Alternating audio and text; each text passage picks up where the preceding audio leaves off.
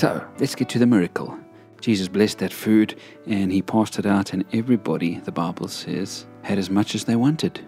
And then Jesus says to them in verse 12, uh, Gather the pieces that are left over, let nothing be wasted. And they filled 12 baskets with bread. I mean, this is from two little loaves that the boy had brought along. Isn't it wonderful the way that God provides for us more than we need most of the time?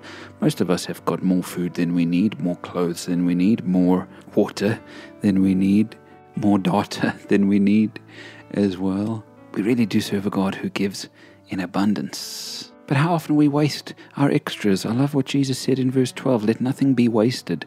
The extras they gathered up, and I wonder what they did with them. I suspect they may have given them out, you know, to others who were in need as they went along from that place. I hope that we are not wasteful people because God gives us more than we need. Let's bless others with our leftovers. And I think there's a spiritual principle at work here as well. I remember a while back we did a funeral here, and it was an outside church that came to do the funeral. And afterwards, I said to the man who'd sung at the service, That was lovely, thank you so much. And he said, You know, we just provide our loaves and fish, and God multiplies it to many. That really stuck with me. We bring God our offerings of our gifts and our time and our talents and our resources. And if we give it to Him in faith, make it available to Him, He can multiply it in amazing ways.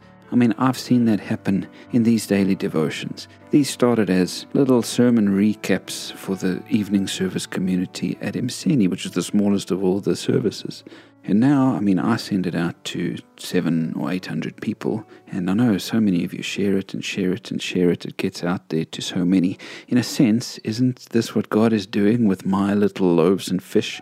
He's just multiplying it to bless others. And I just want to give him the glory for that today. What are you bringing to God?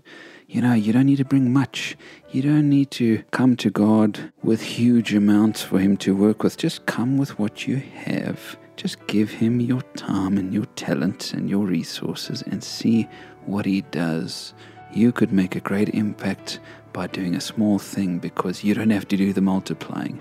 It's God in His miraculous way that does that. And so don't hold back, friends. God's going to fill baskets of leftovers with your offerings if you just bring them.